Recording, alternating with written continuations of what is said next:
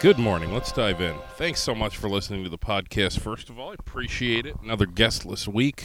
I did just do a appearance on the Wheel, Wednesdays with Wheels podcast, and he sent me that file. I may use that as an upcoming podcast. I do have a couple of scheduled uh, appointments for podcast guests coming up, though. I keep mentioning Emily King, TikToker, gone uh, famous TikToker from Rochester. I am interviewing her on Thursday, August 11th, which means really good chance I'll put that out just basically right away. That Sunday, the 14th. As for next Sunday, uh, I actually this week am heading to a podcast at the CrossFit studio where my friend Lauren Henry works out, and uh, Nova Fitness, it's called. And looking forward to talking to those guys there to hear more about CrossFit and kind of funny, a guy that looks like me walking into a CrossFit studio, but it is what it is. I'm looking forward to the interview. They said he'll talk about anything. It's not going to be an hour on CrossFit. We'll talk about a lot of stuff, you know. find find ways to uh, to broaden the conversation. I actually think it's a dual in that case, dual podcast. I'm doing theirs and they're doing mine, perhaps simultaneously, and we're going to both air them. And do you air podcasts though? I don't think you. I think you post a podcast, publish. That's what you do. You publish a podcast. Anyway, it is Sunday morning. I'm sitting out in my overgrown backyard. I will. It is what is it? 7:30 right now. Yeah, we'll podcast 20 minutes or so. I'll run upstairs, publish this podcast, and then I'm gonna head back down. And boy, oh boy, like a dad on a Sunday morning in summer, I will fire that lawnmower up the second it's legal. 8 o'clock a.m. second I'm allowed to start making noise that thing will get fired up. I got to weed my garden. Oh, my garden's starting to look good, man. I got tomatoes growing. My peppers are coming in good. My basil is beautiful. We're going to talk about food a little bit too on this podcast today. Before we get to food, though, because I do have people coming over for breakfast this morning. That's another thing. I got a lot going on today. Brunch, kind of more than breakfast, but um, I wanted to tell you what I did Friday night, and then we'll get into some serious topics later too. But uh, just real quick review of Friday night. I left work middle of the afternoon on Friday and drove straight down to Chautauqua Lake, where I stayed with my parents for one night only and watched Jay Leno do stand up comedy at the Chautauqua Institute. First of all, I think everybody knows of Chautauqua Lake, but does everybody understand what Chautauqua Institute is? Because I've been there a handful of times now, and it's still every time I'm there, I look around and I go, this place is really cool you know, it's it's so different. It's just such a thing. Chautauqua Institute, if you don't know, is this gated community uh, on Chautauqua Lake, obviously, which is sort of southern tier New York, uh, all the way over, almost even close to the border of Pennsylvania. And when you walk through Chautauqua Institute, you feel as though you're on a movie set. I mean, the houses are all very unique and I wasn't going to say small. I was almost going to say small, but I wouldn't even say small. Some of them are giant houses, to be honest with you, but they all have these really unique architecture sort of, uh, I don't know, perks to them where it feels like you are walking down, again, I guess, the set of a movie, but it's a real community where people really live. Yet, for these six or eight or ten weeks a year, it's open to the public. So it's private except for these like 10 weeks a year and that's where the institute part comes in. Because this little gated community has within it its own restaurants its own um, like uh, I, sort of entertainment you know division i guess. And for these 10 weeks they open it up to the public and they start to bring in bigger acts. And they had like Sheryl Crow play there. And like I mentioned we went to see Jay Leno Friday night. And they'll bring in actual like national touring acts to play at the amphitheater in this little gated community that is a private community what 42 weeks a year that you couldn't get into unless you lived there and had a pass but then these 10 weeks a year they like actually allow the public in. So here's the thing. Excuse me cup of coffee. You can go and walk through this gated community anytime you want during this 10 week period. Again you can't do it outside of the 10 weeks but during this 10 week period you can go walk through and it costs like 10 or 12 bucks literally just to go inside this gated community and walk around. they've got stores, you know, little bookstores and gift shops and things like that. Then you know the amphitheater ticket for whatever act is playing that night and i'm pretty sure they have something almost every night during these 10 weeks and some of the nights are very very small more like you know just a it might be like a musician or a violin player or something and and then you know the one night a week i think it's always friday nights they bring in something bigger and they attract more of an outside public uh, to come in and, and, and again tickets on sale to the public anybody can walk in i mean i walked into the chautauqua institute friday night i don't belong there I don't live in the gated community. But it's really interesting. And then you start looking up the values of homes in this little place. And the little houses, the tiny ones, start at like a million dollars to live in this little institute. And I guess they describe themselves as like a gated community for those who are interested in fine arts and further education. It's almost like independent learning and studying. It's like if you study for fun. if if what you consider to be fun is just reading and learning, this is where you should go live. Tons of little private areas to go practice your music and read and just unbelievable little gated community. So we go to see Jay Leno Friday night. And uh, I was looking forward to it. I mean, Jay Leno was the host of the Tonight Show for the most of my life. So he's what I knew, you know. I mean, Johnny Carson when I was a little kid, my mother loved the Tonight Show. My mother used to I, mean, I, I, you know, my grandfather too. I, I, would hear about Johnny Carson, and then obviously Jay Leno. Then for years and years, and then even when I got into radio, it was Jay Leno, and we would pull these comedy clips and play them on the air on the Brother Wease show. And for the first few years, it was always Jay Leno. You know, it was the Tonight Show. So I was interested, and plus my old friend Billy DeTore from the Brother Wease show he said really great things about Jay Leno. He had said that Jay Leno was a fantastic stand up comedian. And I think he's such a pure stand up comedian that I remember hearing this even back when he was on The Tonight Show that he would go on weekends and still perform stand up comedy. And there's no way in the world he needed to do that. If you're hosting The Tonight Show, I got to think you're making a good living. It wasn't a financial thing for him. He just loves stand up comedy and still touring around. My cousin saw him earlier in the day being well not too much earlier like an hour or so before showtime on a golf cart and all denim you know that's his thing he's denim jeans guy loves cars etc but Came out on stage in a suit, uh, did a fantastic hour and 20 minutes, I would say. A lot of uh, a lot of quick jokes, you know. I would say the beginning was a lot of peppering, just a lot of like, you know, badoonch, badoonch, badoonch, for probably 45 minutes. Then I'd say he did about 15, 20 minutes worth of stories. Probably told about three, four stories. Um, mo- not really any Tonight Show stories. He more just told stories about uh, his life, his wife. You know, is kind of that was that was. I think he did a thing where he said, "Nobody, people always ask me why I don't make more jokes about my wife." He said, "I can't make jokes about my wife. I have to live with her. I'll tell you stories about my wife." and then he did a few of those, and then he did jokes to go at the end. His last few minutes, he said, "Let me give you some jokes to go." He said it was a COVID thing. He said he developed this during COVID. He says, "I'm going to give you jokes that you can go back and use in your workplace." and you can claim that they're yours and, and, and you know it's jokes to go here's here you go here's the value of your ticket you can go be the funny guy at work on monday morning and so and then he did about 10 jokes that were all anywhere between like 30 seconds and a minute long and uh, and i don't remember most i remember a couple of them I, i'll give you what i can remember see i don't know how this will translate over the podcast but um, okay so joke number one that i remember i don't want to screw this up uh, guy's married, married to his wife for 30 years. 30 years into the marriage, she dies. Very sad, very uh, unfortunate. She dies. They go to the funeral home. Uh, the funeral happens. They close the casket. The pallbearers gather around the casket, and they are slowly carrying her out of the church on their way to the cemetery.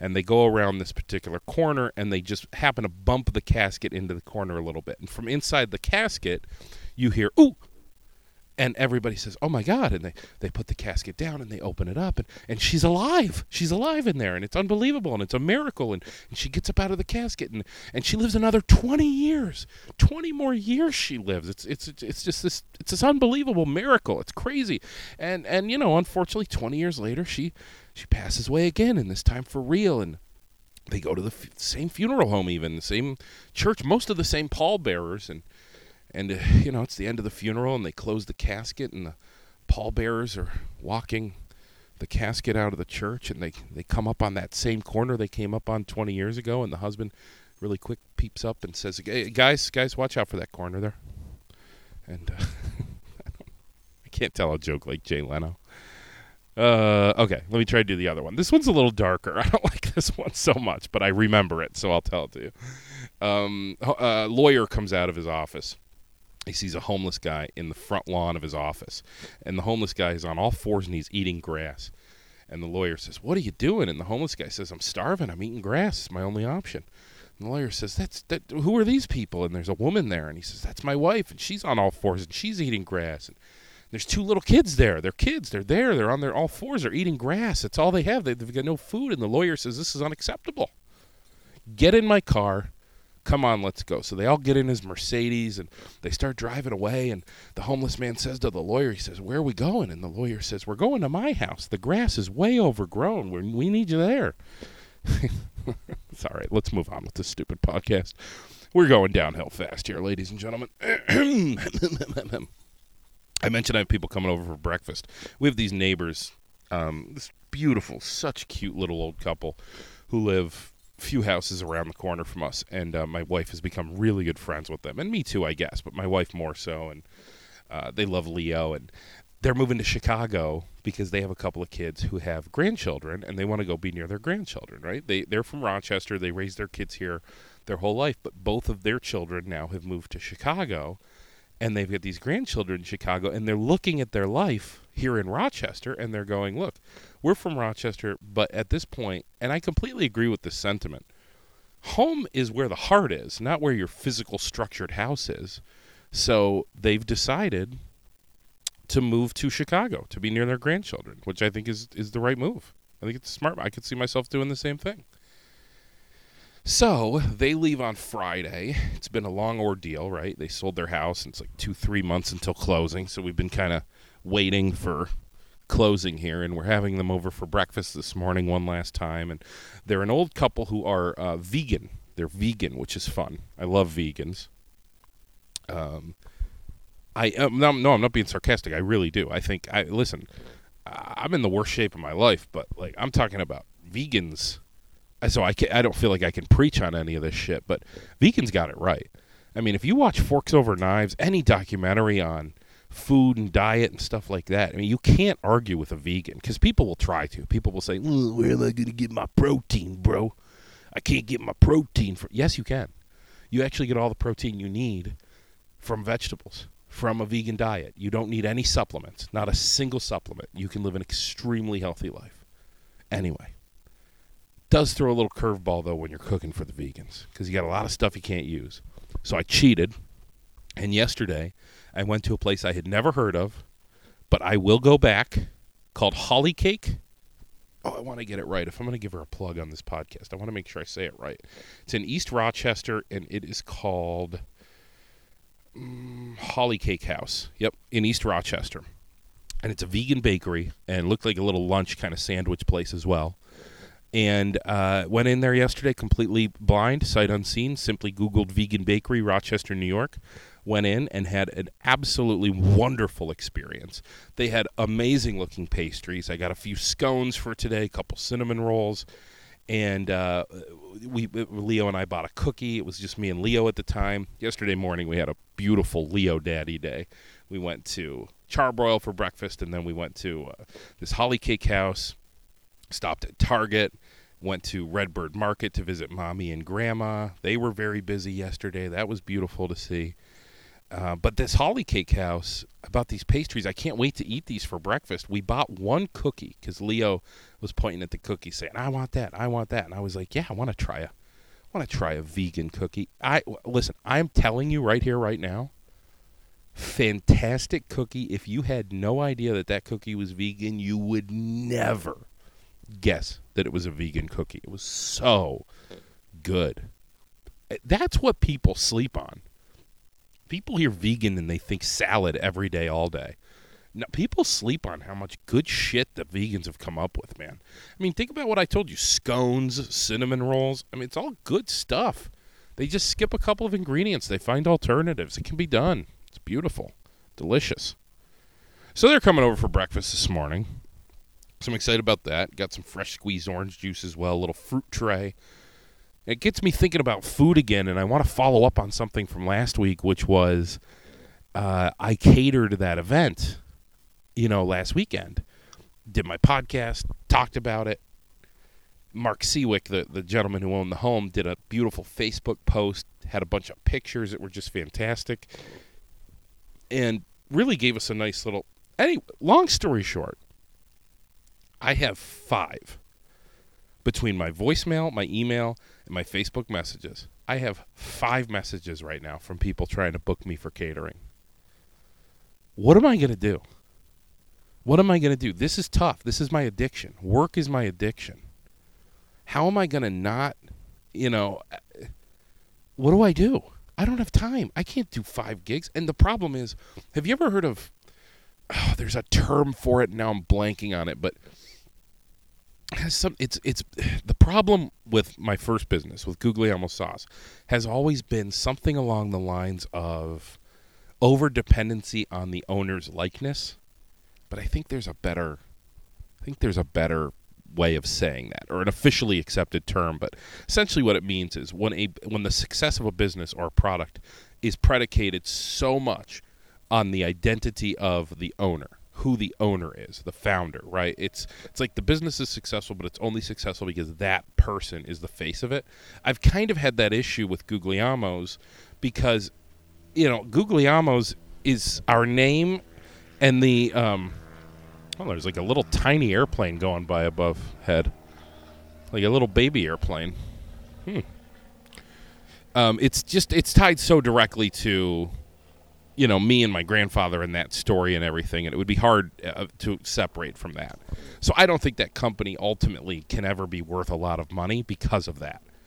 Now that being said, also, uh, the same thing with the catering business these people want to hire me to cater, that's great.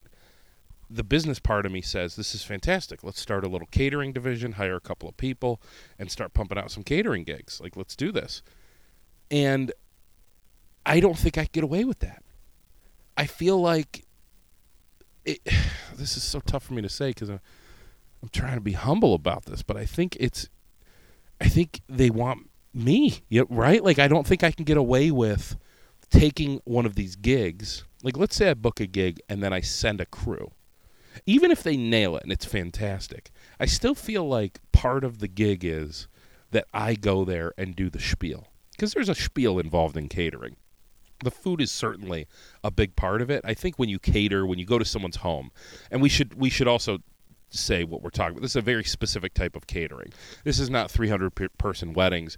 We're talking here about, you know, we're talking about 8, 10, 12 people for a house party would be the type of gigs that I'm getting reached out for right now. And if I were to send a crew, even if the food was great, it's maybe like half, maybe 75% of the job to make sure the food is great. The other 25% maybe is service, but the other 25% is just the bells and whistles, which include a lot of coming out to the table, doing a little bit of entertainment, but also just telling them about the dishes and just kind of delivering it in a high energy, fun way. I don't.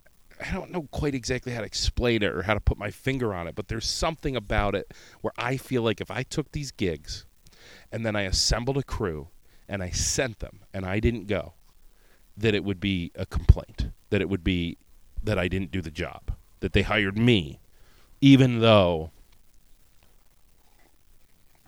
the gig still went well. Do you know what I mean?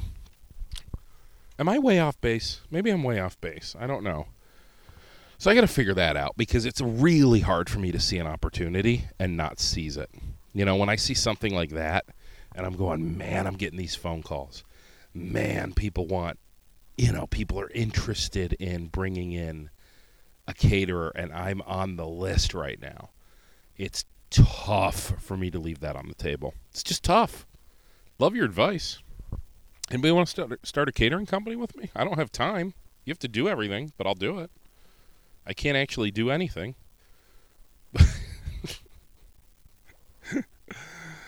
oh, God. Do I want to get into something heavy now? I have on my list of topics I wanted to talk about.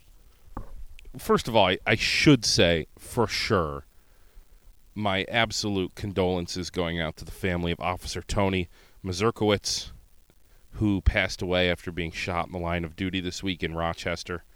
Uh, also, Officer Sino Seng, who was shot and, and, it sounds like is going to be okay. Believe there was also a third shooting victim there that night, a female who I don't think we know much about, but I, I do believe we've been told is going to be okay. I don't think we know much about the exact circumstances, perhaps an ambush of some kind. Who knows if we'll ever know the full and complete story? They have caught the guy, and that's great. Um,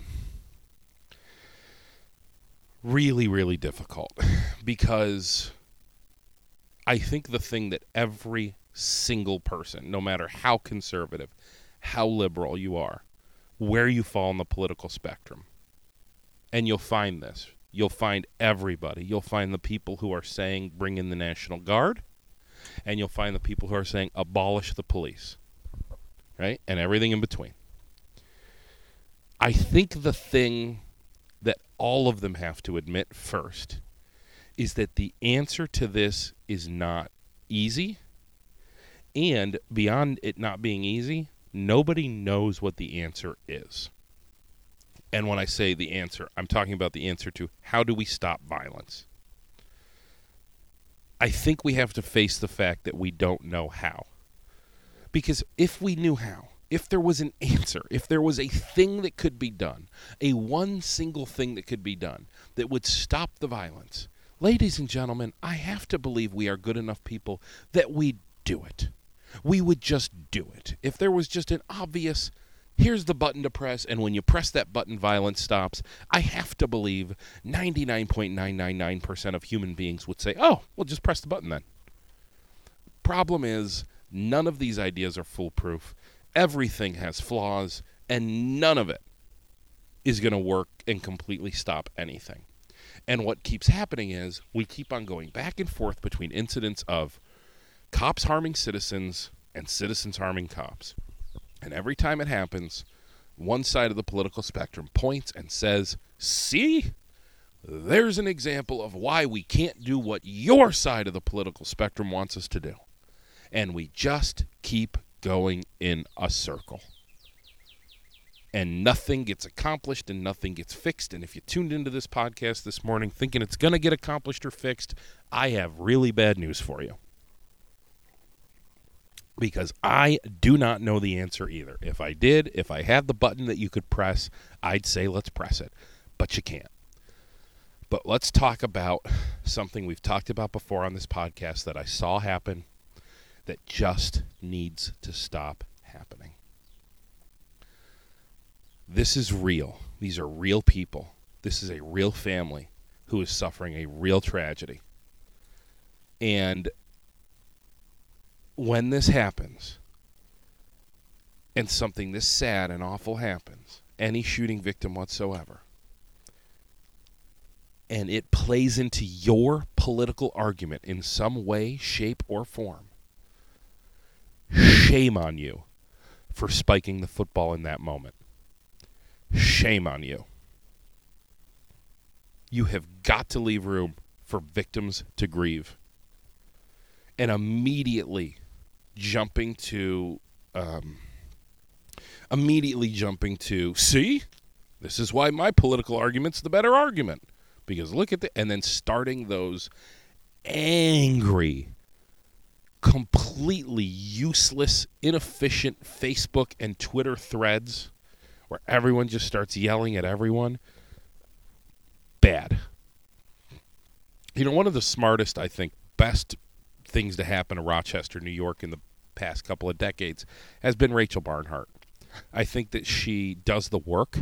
I think that she uh, I think that if you read through her material, and and she's really great on Twitter, and that's where I follow her. But she'll put a lot of her thoughts out and um, a lot of material out on Twitter. Just a lot. You, you, can learn a ton about her just by following her on Twitter, and um, seen many a post from her that I've thought to myself was a great post, and thought, well, good for you, Rachel. That's fantastic. I'm glad that you've posted that. But there was an article the D&C did, and it was something about a guy who couldn't get back to his house because the police had the scene blocked where the police shooting was. And I think the idea of the story was to say, hey, you know, they don't go to this kind of an effort when a citizen gets shot and killed. Why is there all this extra effort being put into a police officer getting shot and killed? I thought running that story was pretty distasteful. Rachel, of course, is where I heard about it. She retweeted it on Twitter. And uh, underneath her post, what you will always see in the comments is angry people who disagree with her. You'll always see that. You, you just, you'll always see it. And, you know, each and every issue is different and individual, and, and it is what it is. This particular issue, when she retweeted that story, what you saw underneath it was slightly different, though. And I thought this was fascinating. What you saw underneath it was a lot of the same type of comment, and the same and the comments were something along these lines. Rachel, comma, don't, period. Stop, period. Not now, period. Bad timing, period. Right?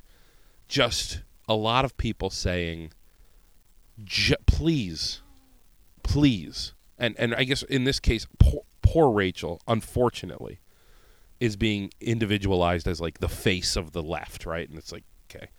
But in general, what we're saying to the left in this situation is, hey guys, this doesn't look good for most of the things you're talking about. This is bad for things like bail reform and blah blah blah blah blah. Right? It's there's now there's a statistic going around on Twitter about how bad crime has gotten since bail reform. It's not a good time right now to make your liberal arguments uh, and I think what we're saying is you have good arguments. I, I think you do. And I guess I paint myself in the middle on these kind of things, which is convenient. I get it. Most people who don't want to be held accountable to anything say, "Oh, I'm just in the middle politically. But I don't know. I kind of feel like I am.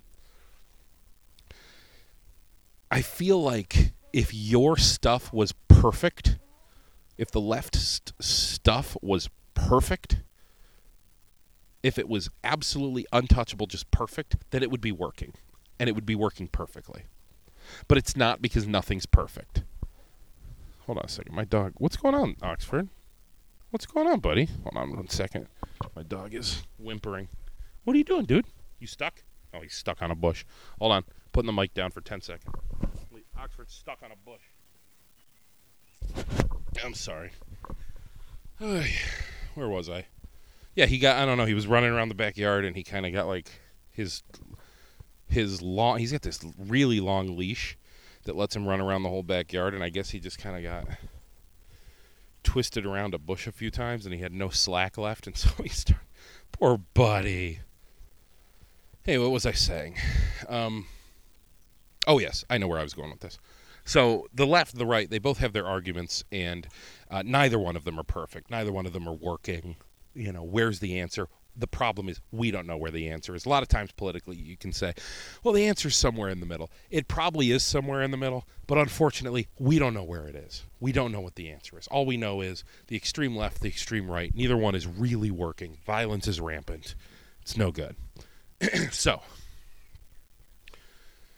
when something happens like this, and it is an absolute dagger to many of your arguments, you gotta just take a knee. You just gotta take. It is not the time to dig in on your arguments.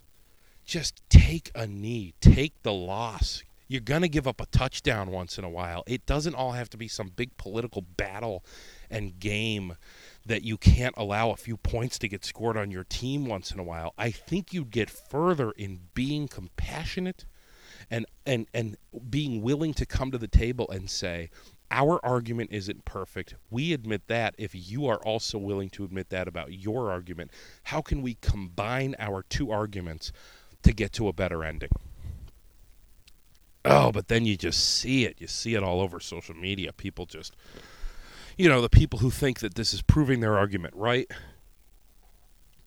they start spiking the football. Meanwhile, people who think that this was a dagger to their argument, they start just scrapping or, and just, you know, they're they're they're essentially just grasping at straws, trying to get something from their argument that that's yeah yeah well yeah well yeah but still but still this. Look at this this guy couldn't even get home. See that? This guy couldn't get home. So this is this is still it's just awful. It's just awful. What's going on? Well, what? What are you doing? Stop. Just stop just stop why can't we all just get along oh god all right, let's go to something a little bit lighter. let's go to why people leave their jobs. Yes. So, there was a study that just came out. Oh, by the way, not going to spend any time on this. Don't worry. Vince McMahon retiring from WWE, I think will be very good for pro wrestling. I just the reason I even say that is because I'm scrolling through my Twitter right now, trying to get to that art, trying to get to that thing that um, study I just found about why people leave their jobs, and I see this thing about Vince McMahon retiring. Great, it's great for the business. I think it really is. It's going to be great for for uh, for creative. Okay. So, number one reason people left jobs between the year 2021 and 2022. Number one reason, what do you think it was? Not pay. Was not pay. What do you think it was? I'll take a sip of coffee. According to a recent study by McKinsey and Company, the number one people number one reason people left their jobs between 2021 and 2022 was a lack of career development and advancement. Next few reasons inadequate total compensation. So that's number 2. Uncaring, uninspiring leaders, lack of meaningful work, unsustainable work expectations. Might as well just read you the next few. This is all in order, by the way unrelatable and unsupportive people at work, lack of workplace flexibility, lack of support for health and well being, non inclusive and unwelcoming community, geographic ties and travel demands, unsafe workplace environment, and inadequate resource accessibility round out the top. I think that was 10 or 12 or so reasons. But pay is the number two reason people leave jobs.